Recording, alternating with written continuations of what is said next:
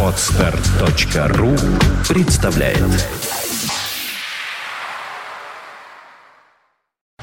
You are listening. You're listening to Internet Radio Fontanka FM. Fontanka FM. Добрый день. Вы слушаете радио Фонтанка FM. В эфире программа из цикла «Тайны Вселенной» с Михаилом Прокопенко, астрофизиком, кандидатом наук. Здравствуйте, Михаил. Добрый день. Э, С одной стороны, в общем-то, конечно, последние события, происходящие в том числе и в нашей стране, и вообще вокруг нас, они как-то не располагают к таким степенным научным разговорам, но тем не менее, все равно я считаю, что все, что касается Вселенной и космоса, эм, это всегда интересно, и всегда эти мысли помогают как-то вот э, более, что ли, отстраненно смотреть на все то, что происходит вокруг. Вы не согласны? А, нет, э, у нас не будет степенного научного разговора. Степенные научные разговоры, они на самом деле крайне скучны. И непонятно и никому, кроме специалистов, о чем там вообще эти дядьки спорят. А, Мы поговорим наоборот, о тех э, событиях, которые наиболее интересны с точки зрения человека, ну, не глупого, естественно, то, что глупого, ничего не интересно. А вот вы в прошлой программе говорили, что э, существует э, что-то вроде таких рейтингов, причем один рейтинг э, событий за год Да, составляют да. ученые, другой любители. Да, они существуют. И они абсолютно разные. Ну, официальных рейтингов, естественно, нет. Этим занимаются или отдельные ученые, известные популяризаторы, или какие-нибудь средства массовой информации. И, как правило, эти рейтинги, э, в общем-то, достаточно далеко расходятся. Есть, конечно, такие вещи, как вы только что правильно сказали. 10 минут назад резонансное открытие, да, вот вроде того, о котором вы хотите задать вопрос. Мы Мгм. действительно обсудим сегодня. Но, как правило, все-таки люди отбирают э, какие-то явления, которые им кажутся лично интересными. Поэтому те открытия, достижения, которые я сегодня представлю, это вот, что называется, на мой вкус, но не совсем на мой вкус. Все-таки есть некое такое общее мнение в астрофизической среде, да, что считать там более важным, что считать более интересным, менее интересным. Поэтому я сегодня такой вот э, попури попробую представить из тех достижений, которые интересны, может быть, там, большей части интеллигентной, но не научной публики, и теми открытиями, которые вот, действительно астрофизики считают очень важными. Ну, давайте тогда с чего-нибудь начнем. Вот у вас есть свои какие-то идеи по этому поводу? Вот что-то, какое-то событие, которое произвело на вас Кстати, наибольшее э, впечатление? Кстати, по поводу отстраненности, да, сейчас этот вопрос, Мгм. по поводу отстраненности. Э, Ну, немножко не так это, потому что практически каждый раз мне приходится говорить, что космос это не где-то очень далеко, да, что как-то вот совсем нам безразлично. А космос начинается на высоте уже 100 километров над нами. То есть Мгм. это намного ближе, чем Москва, космос. Э, Космос действительно огромный. Те интересные вещи, которые там э, э, происходят, они интересны по разным причинам. И одна из причин, если мы осмыслим все это вместе совокупно, заключается в том, что мы можем посмотреть на себя более адекватно. Потому что в потоке жизненных событий естественным образом, биологическим, социальным, каждый склонен считать себя пупом Земли. И каждая нация считает себя главной. Это не только сейчас в современном мире происходит, это происходило всегда, какую бы мы да, крупную империю древности не взяли, хоть Китай, да. Что значит поднебесная империя? Что это означает? Означает, что они находятся под небом, а все остальные где-то на, на периферии. Египтяне считали, что мир был сотворен впервые именно в том месте, где Египет находится, и он занимает центральное положение. Да, любой, в общем-то, фактически. Более-менее развитый народ считал себя находящимся в центре мира. Так что, Ну, так же, как, наверное, и каждый человек, он в какой-то степени Так же, как- эгоцентричен. да, как и каждый человек, он эгоцентричен. Э, Вопрос в том, э, сочетается ли эта эгоцентричность с пониманием себя как части целого. Отдает ли он себе отчет в том, что он эгоцентричен? Да, и эгоцентричность, она хороша в определенных рамках и пределах. Вот есть такая фраза, которую приписывают Аристотелю, он же был наставником Александра Македонского. Вот его спросил учитель, а где находится центр мира? А вот там, где ты стоишь, повелитель, там и центр мира. Мгм. И два шага вправо, центр мира с тобой и переместится. Правда, это похоже на то, что происходит сейчас у нас, да? Подпевание. А на самом деле в этой фразе намного более глубокий смысл заключен. Здесь нет лжи. На самом деле он прав, но Аристотелю нужно было бы добавить, что центров мира столько, сколько сознательных существ во Вселенных. потому что мы вполне законно считаем себя центром мироздания, но не нужно забывать, что помимо нас есть и другие центры мироздания. Еще примерно 6 миллиардов. Ну, это если только людьми дело ограничивается, а мы же не знаем, есть ли эти вот самые маленькие злобные зеленые человечки. Я не буду продолжать тему, думаю, что поняли. Ну, есть еще кошки и собаки, и жучки. О чем я говорю. Э, ну, насчет сознания все очень сложно. Кстати, можем в следующий раз эту тему затронуть, потому что пока я шел на передачу, мне пришла довольно интересная новая тема э, в голову. Вот э, какие открытия могут состояться в ближайшее время. То есть можно Отлично. было бы пообсуждать э, вот верование крупных ученых, которые они доказать не могут, но тем не менее думают, что вот оно вот так вот на самом деле есть. Хорошо, договорились. Здесь очень большой простор на самом деле для всяких мнений, фантастических и полуфантастических, и реальных. Э, но таким образом можно просто э, представить себе, о чем думают самые крупные ученые, в каком направлении наука будет двигаться. Потому что очень часто опять же, ученых изображают и такими вот э, замшелыми консерваторами, такая плесень сидит, да, и, и, и, и никого в свою епархию и не пускает. Вот я так считаю, да, вот это вот догмы в науке и так далее и тому подобное, да, а, а вот тут такие умные ребята пришли, они там в два счета разделались со всеми проблемами мироздания, но их вот не пускают, их затирают и так далее. Но в ученом сообществе, конечно, все бывает, академики тоже люди, э, но тем не менее наука не на таких принципах построена. Я уже много-много раз э, про это говорил, что доказательность и обоснованность очень важные вещи. Если научное сообщество чего-то не принимает, то это не обязательно только потому, что вот оно противоречит устоявшимся представлениям. Это означает, что просто нет достаточных резонов считать, что так оно и есть. Может быть, оно и так и есть, но наука — это не попытка ответить на все вопросы сразу. Она занимается теми проблемами, которые могут быть решены сейчас. И э, вот сегодня мы будем говорить в том числе и о космологии, о космологических открытиях, связанных с исследованием реликтового излучения.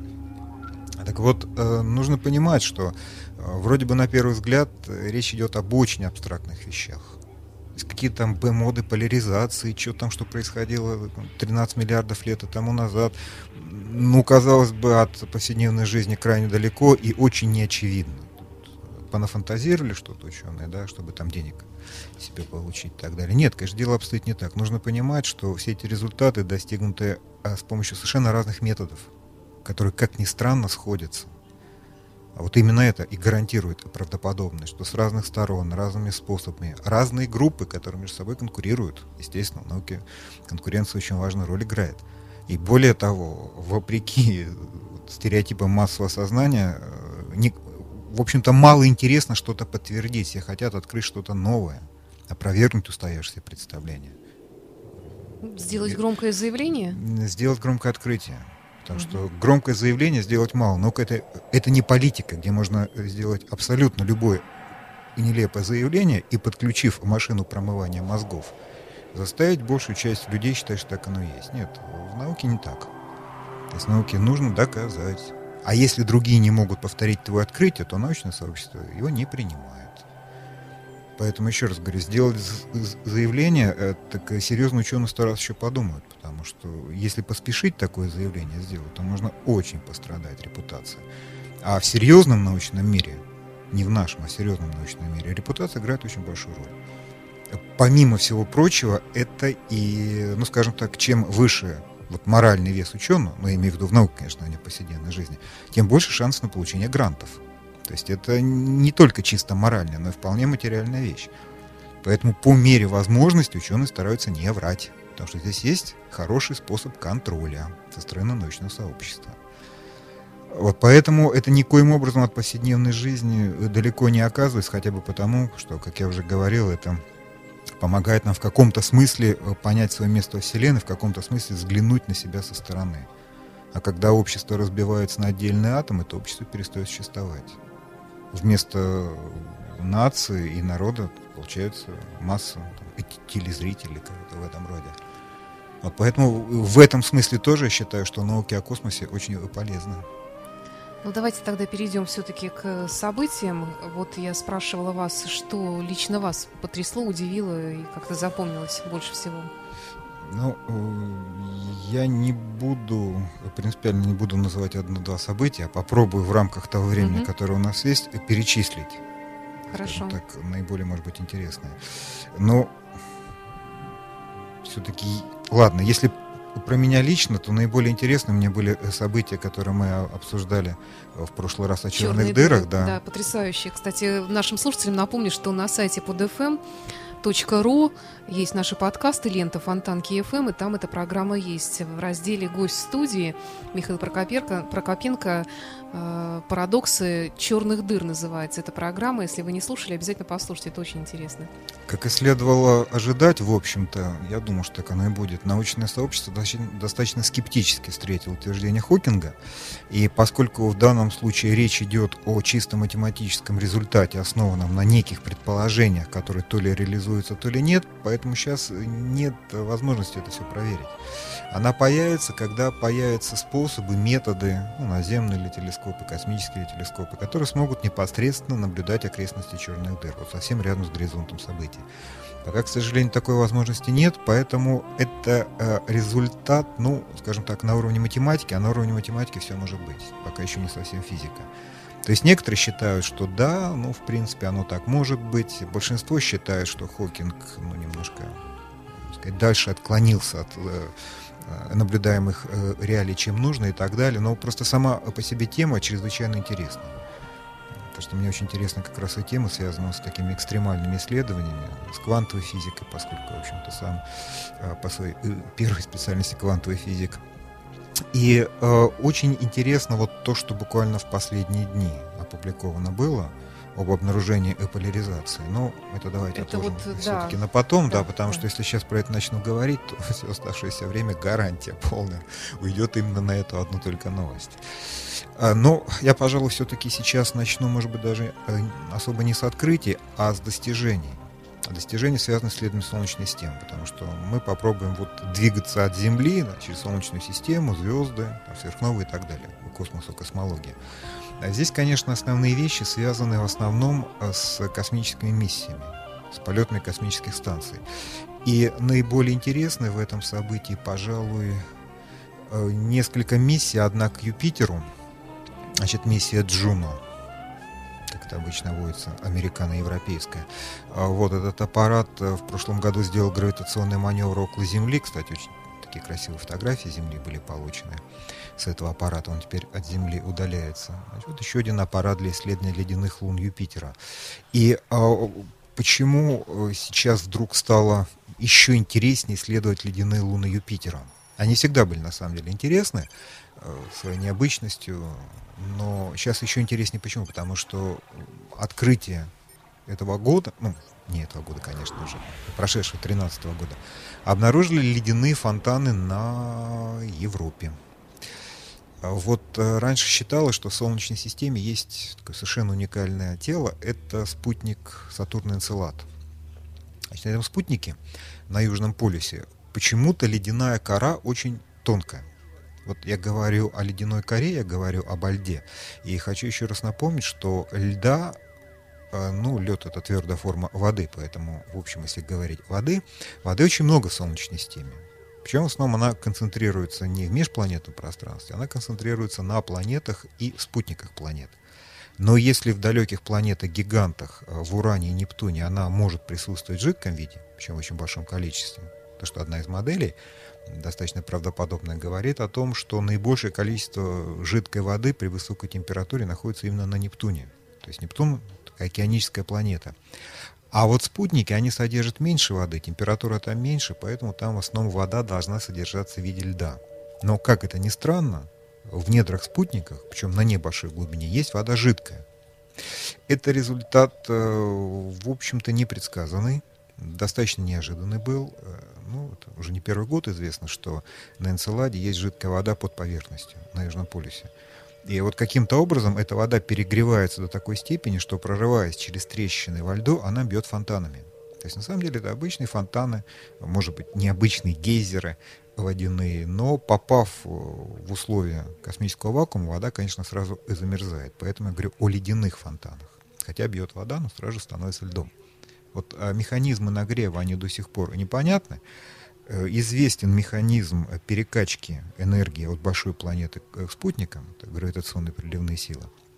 Именно они греют недра спутника Ио и заставляют э, постоянно на протяжении сотен миллионов лет извергаться вулканы на, на Ио.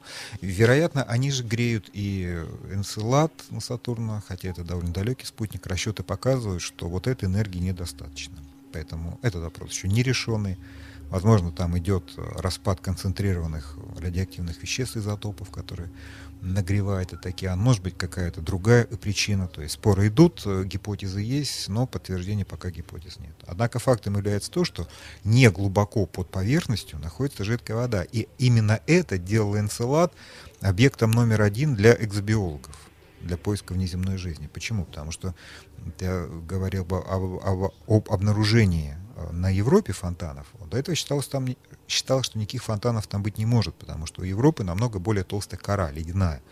То есть существование подледного океана уже было известно э, из-за того, что было обнаружено магнитное поле у Европы. Но считалось, что кора у Европы толстая, не меньше 100 километров. Как это известно? А вот мы посмотрим на метеоритные удары. Какие кратеры на поверхности Европы встречаются. Потому что если встречаются большие кратеры, это означает очень сильный удар. Но если этот сильный удар не пробивает кору, значит кора толстая. И вот по оценкам ученых, кора должна быть около 100 километров толщиной. А очень интересно в этом океане поискать жизнь. Там есть энергия, там есть химические вещества, потому что почти наверняка там подводные вулканы извергаются. Значит, есть тепло, ну, фактически mm-hmm. все есть. Жидкая вода, конечно, для существования, по крайней мере, зарождения жизни. Интересно, да? Не так много таких мест в Солнечной системе. Поэтому был проект отправить туда станцию, которая должна попасть в этот подледный океан. То есть такая космоподводная лодка. А, но попробуй-ка пробиться через 100-километровую кора, э, кору льда. Были проекты расплавлять лед с помощью ядерного реактора и так далее тому подобное, все равно это сложно. А вот Энцелад, ну, может быть, всего несколько метров или десятков метров э, ледяная кора. Понятно, что туда попасть проще. Поэтому все очень заинтересовались, а вот не послать ли нам миссию к Энцеладу вместо Европы.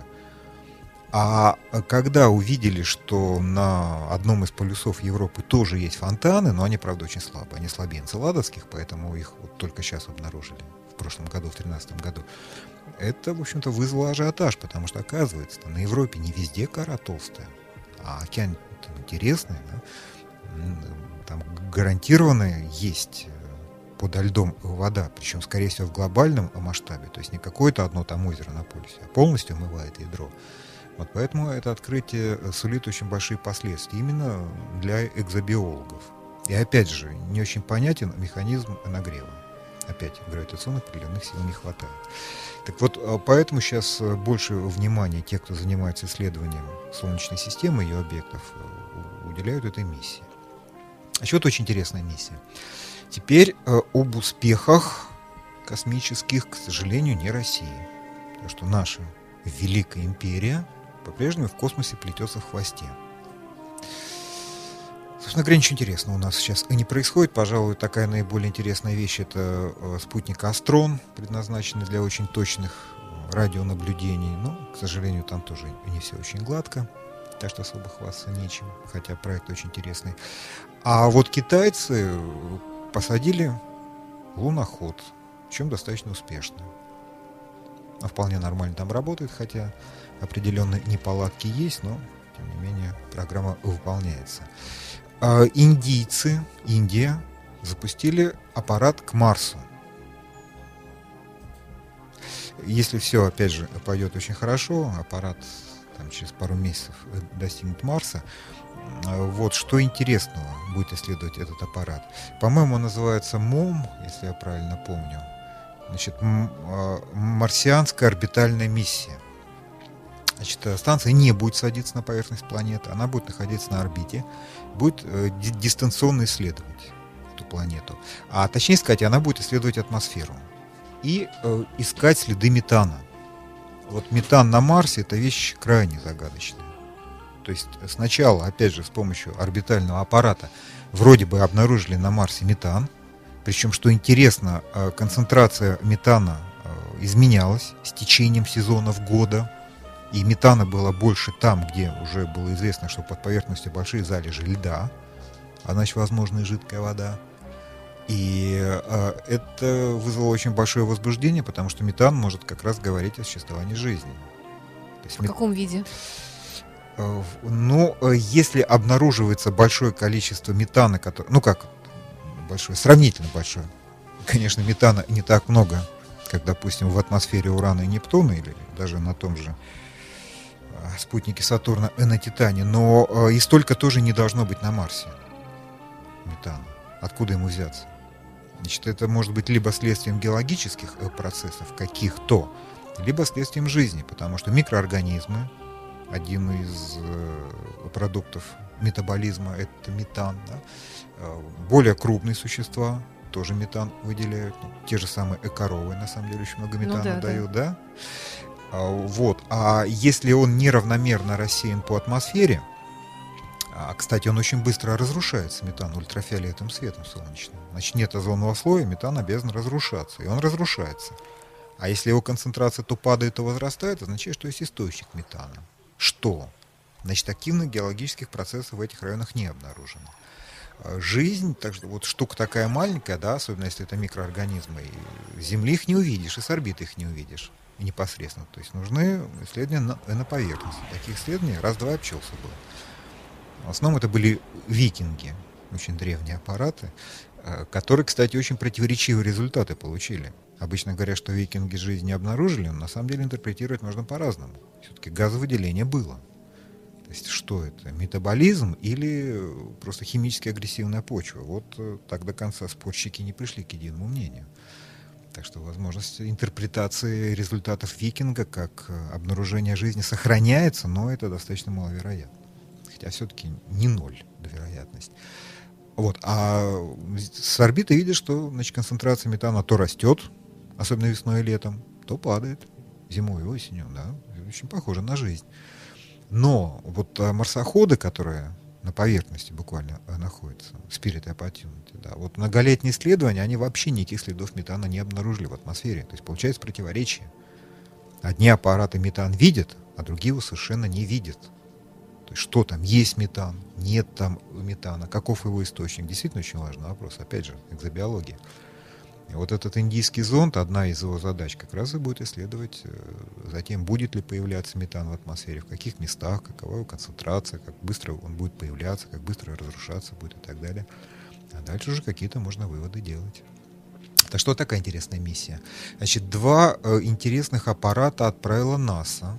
Отправила к Луне, это аппарат Лейди, и э, еще более интересный аппарат Мавен, тоже отправлен к Марсу две миссии. Ну, марсианская станция Термавен очень хорошо оснащена, кстати. Она тоже будет исследовать, помимо всего прочего, атмосферу. Так что вот будем ждать результатов этого события. Теперь, если все-таки говорить о Солнечной системе, то об открытии ледяных водяных фонтанов на Европе рассказал, это, пожалуй, наиболее интересное открытие 2013 года, связанное с Солнечной системой, ну, на мой взгляд, по крайней мере. А, ну и два события, которые открытиями никак не являются, но очень широко стали известны. Первое это падение Челябинского метеорита, да, угу. в котором, в общем-то, на самом деле загадочного особо ничего нет. Тем более тут на днях, как я поняла, обнаружили основную его часть в озере. Ну, в, вроде бы да. То есть э, подтвердить это могут только более детальные исследования. Угу. Ну, поэтому я не знаю, обнаружили ли или не обнаружили, но похоже, что да. Так что событие в прямом смысле этого слова нашумевшее.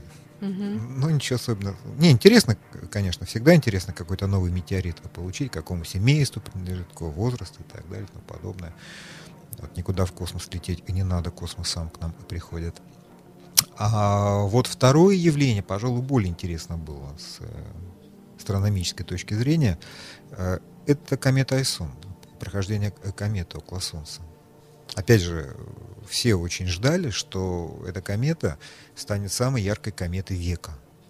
То, что комета уже на очень большом удалении от Солнца демонстрировала высокую активность, и ожидалось, что когда комета пройдет около Солнца и будет удаляться, то в результате испарения огромного снежно-ледяного ядра будет э, хвост, который, может быть, даже днем будет видно. А ночью свет от этой кометы будет столько же, сколько практически от полной Луны. То есть это должно было быть действительно совершенно великолепное зрелище. Правда, был э, шанс, что комета не переживет сближение Солнца. Все-таки комета проходила буквально через солнечную корону, температура ядра, по крайней мере, наружных частей ядра кометы должна была подняться до двух и более тысяч градусов, а комета из рыхлого льда состоит. Поэтому время не очень хорошее для кометы. И действительно, комета развалилась, можно сказать. Там произошла серия взрывов, и она фактически превратилась просто в облако э, маленьких снежинок, которое было достаточно быстро испарено Солнцем. Так что вот такое событие. Не получилось у нас комете века. Давайте прервемся на небольшую музыкальную паузу. Я напомню нашим слушателям, что у нас сегодня программа «Тайны Вселенной» в студии астрофизик Михаил Прокопенко.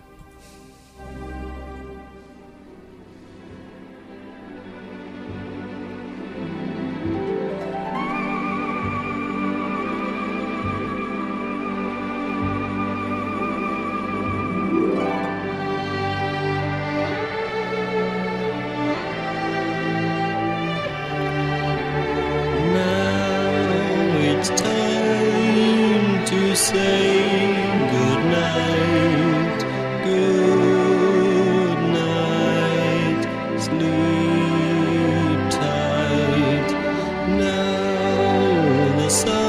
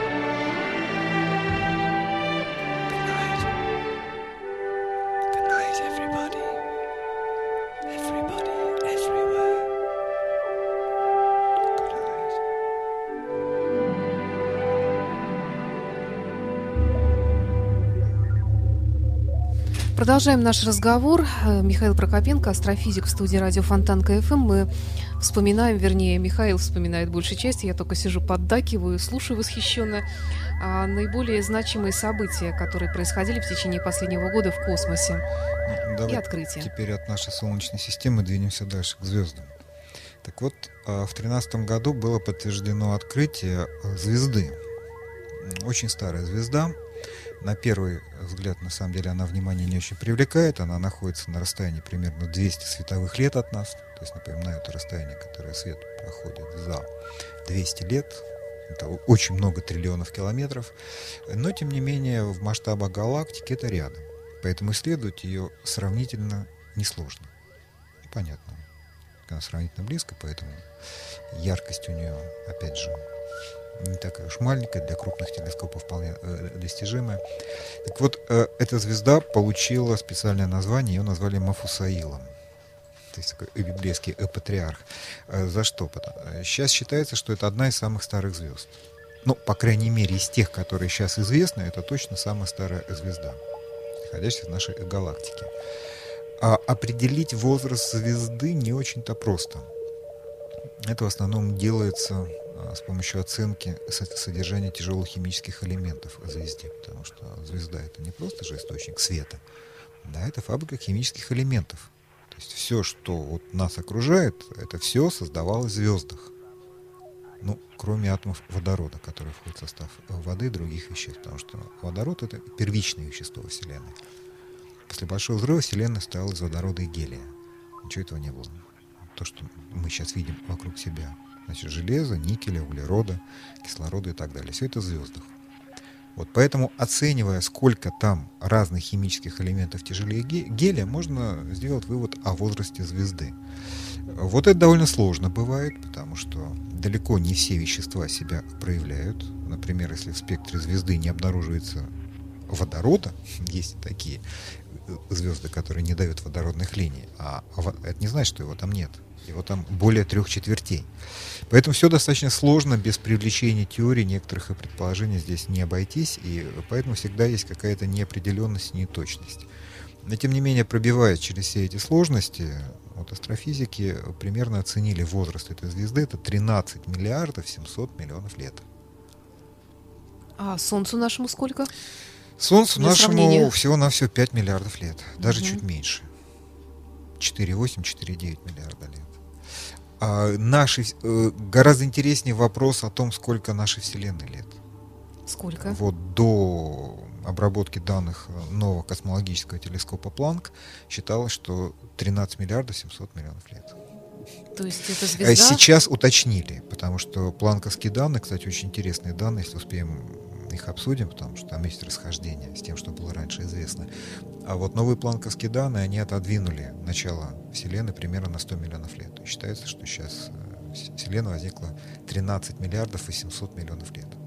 То есть эта звезда возникла всего-навсего через 100 миллионов лет после Большого взрыва.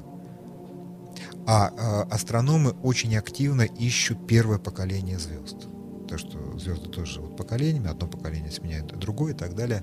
Правда, это относится только к достаточно массивным звездам, масса которых превышает половину солнечной массы. Вот если она не превышает, таких звезд больше, то это еще не совсем звезды, это только сжимающиеся объекты. Это очень часто упускают из виду, что большая часть нашей галактики, звезд и во Вселенной звезд, это еще не звезды, а протозвезды. За прошедшие вот, почти 14 миллиардов лет они еще не успели сжаться. То есть они там еще не загорелись термоядерной реакции. Поэтому это только рождающиеся звезды. Вот на самом деле уже зажглись термоядерные реакции в звездах, которые по массе э, превышают, ну, хотя бы там 15% солнечной массы. Вот это уже звезды. Так вот, э, звезды первого поколения. Очень интересно такую звезду увидеть, очень интересно такую звезду обнаружить. Э, но все-таки в восторге оказалось по поводу Мафу, Мафусаила немножко преждевременными. Все-таки это оказалась звезда не первого поколения. А почему? Опять же, потому что там есть тяжелые химические элементы. Обнаружили линии кальция, натрия, чуть там углерода, азота есть. А раз они есть, значит, это вещество уже побывало в недрах другой звезды. Потому что наше Солнце это что же звезда второго поколения. Некоторые, правда, считают, что уже третьего, но мало похоже. Опять же, оценивая содержание тяжелых химических элементов, можно понять, второго или третьего поколения. То есть Солнце из чего состоит? Из первичного водорода, из первичного гелия и из вещества, которое входило в состав другой звезды. И вот еще раз говорю, что почти все, что окружает нас на Земле, это звездный пепел. Это, это не первичное вещество Вселенной. То есть мы состоим из вещества, которое было рождено в недрах другой звезды. А звезды первого поколения должны стать чисто из водорода и гелия. Так что к сожалению, первое э, поколение звезд еще не увидено, не открыто, но Мафусаил в этом смысле интересен. То есть это не только рекорд, но э, исследование этой звезды поможет понять лучше эволюцию нашей галактики, в которой мы живем. И, кстати, э, здесь очень интересная работа была сделана, ну, вернее, результаты опубликованы, потому что такие работы делаются иногда долго, многие года, вот. Но результат раз опубликован, вот это считается временем открытия. Но это не открытие, конечно. Это большая, серьезная, планомерная работа А вот у меня вопрос есть. Вот, э, Александра, вот как вы думаете, на какую тему э, самая цитируемая работа в современной астрономии? Чем эта тема может быть связана? То есть Я есть, не знаю. есть вот такой э, рейтинг. Э, Какая статья является э, самой цитируемой? Некоторые считают, что ну, эта статья связана с общей теорией относительности Эйнштейна и так далее, но это не так. Ну вот как вы думаете? Может, вот то, о чем мы говорили здесь в кулуарах, или это еще пока не то? Но это Нет. последние дни только об этом много говорят, и Нет. гравитационные волны. Нет, нет. Вы не поверите, самая цитируемая статья в астрономии посвящена межзвездной пыли. М. Вот такому банальному, скучному предмету. Так вот, э, почему пыль привлекает такое большое внимание, и э, если эта статья очень часто цитируется, значит, она очень важна для астрономического сообщества.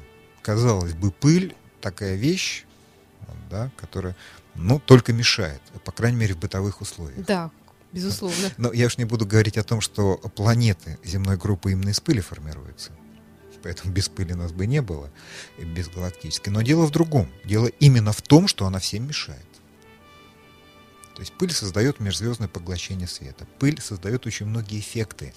То есть она мешает наблюдать? Она мешает э, наблюдать. Все смотрят через пыль. Ну, кроме тех, кто исследует Солнечную систему. Да? А эти пылинки какого там размера? Очень маленькие. же очень не- маленькие. не- не такие, как в нашем быту, Нет, нет? нет. Это микронные пылинки. Они совсем-совсем крошечные. А, Более того, они даже очень э, редко расположены в пространстве, потому что в кубическом километре вот так называемых пылевых облаков там всего несколько граммов этих пылинков. Пылинок, извините, будет. То есть редко. Но все дело в том, что расстояние очень огромное. И за счет вот этого расстояния накапливается на пути луча света достаточно много пылинок. Поэтому пыль действительно оказывает очень существенное влияние. Вот чтобы понять, какое, я только один пример и приведу. В нашей галактике около 400 миллиардов звезд. С помощью самых хороших наземных телескопов мы можем видеть не больше миллиарда. То есть одну четырехсотую. Почему? Пыль Хм. который концентрируется в основном в плоскости Млечного Пути. Так что вот даже из одного этого факта можно понять, насколько важно знать, где пыль находится. И, а, а для чего знать? А потому что, допустим, если мы исследуем эхо Большого Взрыва, реликтовое излучение, то без карты пыли нам делать нечего. Потому что почти весь наш микроволновый сигнал это будет сигнал от пыли галактической. Значит, чтобы двигаться дальше, нужно этот сигнал вычистить. То есть как бы убрать пыль с картинки наблюдения.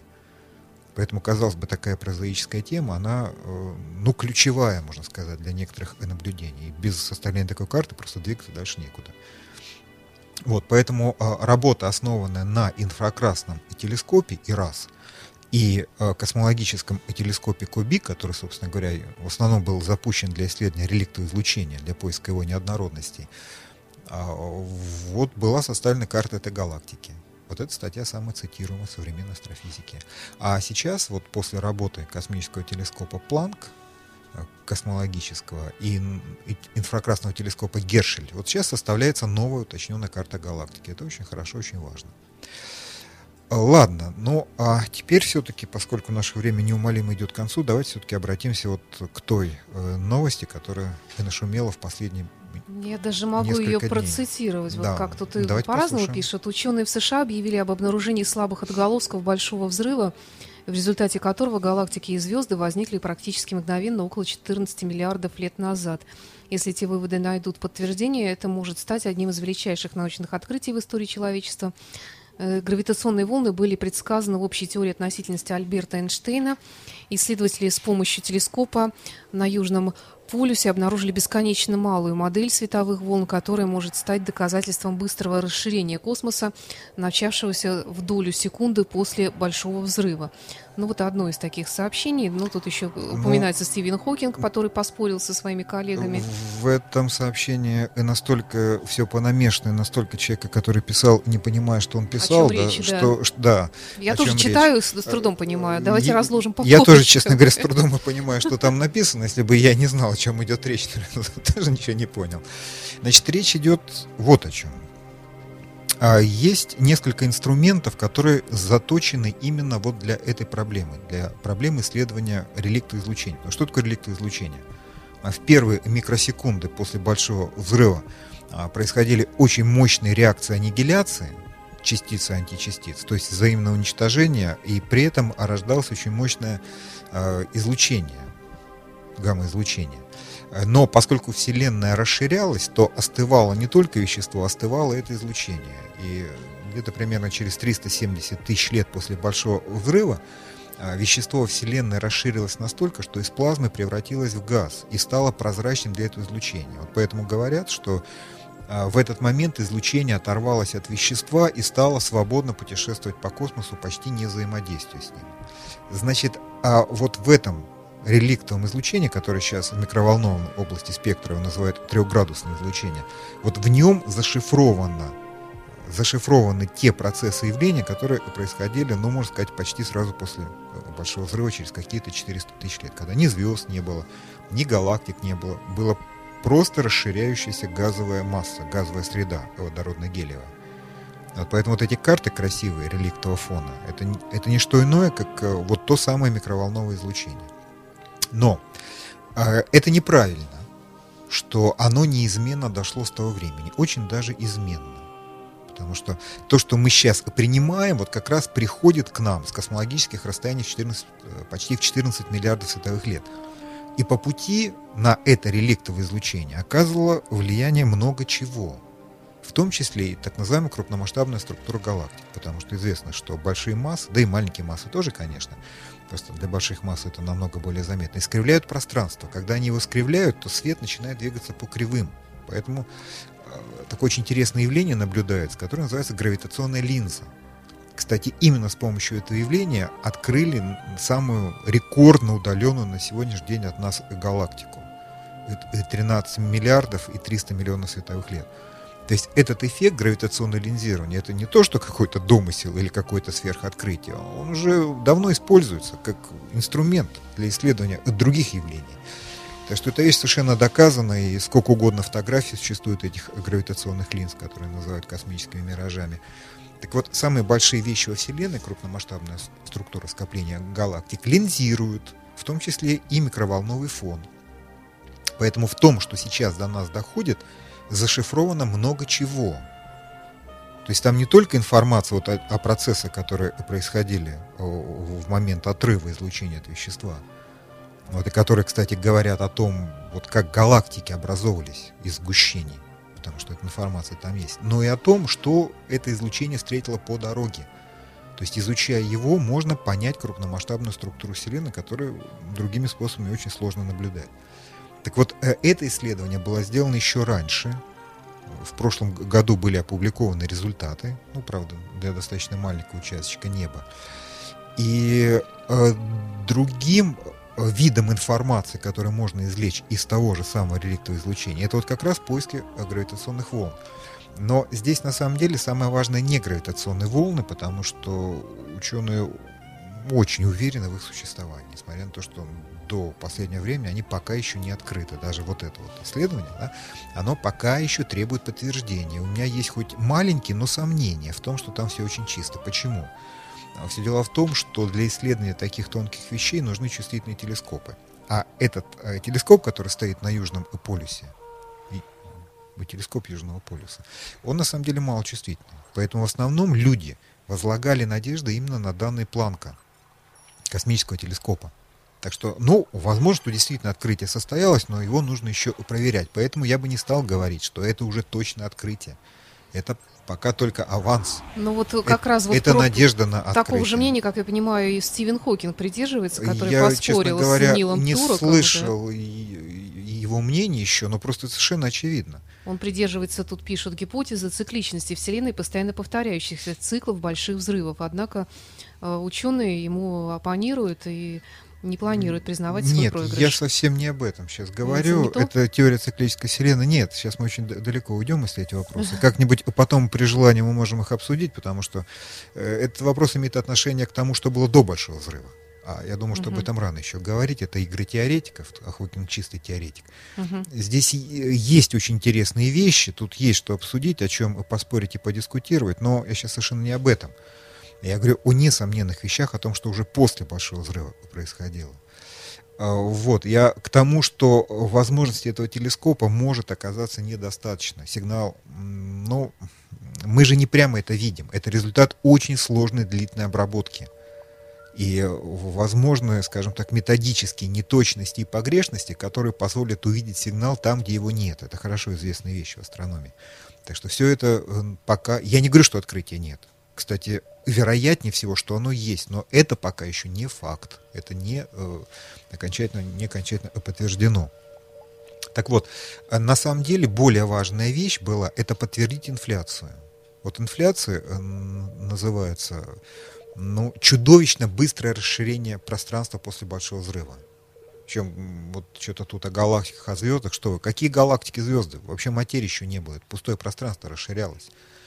А, но, кстати, причины этого расширения до сих пор и неизвестны. Хотя и делают очень уверенный вид, говорят о поле инфлатона и так далее и тому подобное. Опять же, это все чисто теоретические концепции. Еще раз говорю, причина инфляции неизвестна. Но какова бы причина это ни была, если эта инфляция была, на самом деле, то она очень хорошо объясняет многие парадоксы в астрономии. Поэтому, опять же, большинство астрофизиков считают, что инфляция была. И это настолько важный вопрос, это действительно очень важный вопрос в астрофизике, что за подтверждение инфляции, вот когда люди действительно увидят какие-то ее, ну, кроме объяснений крупномасштабной структуры Вселенной, некоторых других вещей, и наблюдательное подтверждение, Нобелевская премия, конечно, гарантирована за это все. Поэтому я действительно говорю, что эта вещь очень важная, и нужно там еще работать и работать, чтобы подтвердить свое открытие. Так вот, а искали именно это, подтверждение вот этой стадии сверхбыстрого расширения инфляции. А гравитационные волны, ну, опять же, они еще не открыты. Это, в общем-то, достаточно интересно тоже и странно, потому что есть специальные детекторы гравитационных волн, которые вроде бы должны их уже обнаружить, пока не обнаружили. Но в то же время, а, опять же, вот одно из открытий 2013 года, обнаружили систему, состоящую из очень массивной нейтронной звезды, двух солнечных масс, и э, белого карлика, который э, крутится рядом с ней. Так вот, в таких системах должны происходить процессы, очень заметные, которые описываются теорией гравитации Эйнштейна. И по характеру движения этих тел можно сделать вывод о существовании или несуществовании гравитационных волн. То есть прямо их не видя, тем не менее, вот как бы найти их следы в движении. Ну, просто они должны излучаться, эти гравитационные волны, э, энергия должна теряться, и эти две звезды должны сближаться между собой. Вот они как раз сближаются в полном э, предсказании э, с теорией относительности Эйнштейна. То есть на уровне чисел все очень хорошо сходится. Поэтому астрофизики считают, что вот как бы они видят то, что делается в результате излучения гравитационных волн, хотя они сами не открыты. Так что это не очень важно на самом деле, что увидели эту рябь, так называемую B-моду и поляризации излучения. Хотя, в общем-то, и неплохо, конечно, что подтвердят их существование. Но пушки стреляли в другом направлении. Вот. Пытались доказать, ну, найти такое очень хорошее подтверждение теории инфляции. Так что суть этого открытия именно в этом состоит, если это открытие. Вообще, на самом деле, очень много данных, вот, связанных именно с космологией, с большим взрывом, с тем, что происходило во Вселенной за последние 14 миллиардов лет. В прошлом году много интересных работ было, потому что э, тема такая сейчас очень модная, популярная. Тут действительно интересные вещи делаются. Вот, ну, наверное... Время, к сожалению, да, закончилось. У нас время уже закончилось, ну ничего, другой раз. Да, обязательно встретимся с Михаилом. Э, напомню, что у нас в студии был астрофизик Михаил Прокопенко, программа из цикла «Тайны Вселенной». С разной периодичностью она выходит в эфир, но, тем не менее, выходит более или менее регулярно. Спасибо вам большое, Михаил. И вам спасибо. Я желаю вам удачи, новых открытий, и ждем вас э, примерно через месяц, наверное. Может быть, даже раньше получится увидеться. Всего хорошего. До, До свидания. You are listening, you're listening to Internet Radio, Fontanka FM. Fontanka FM.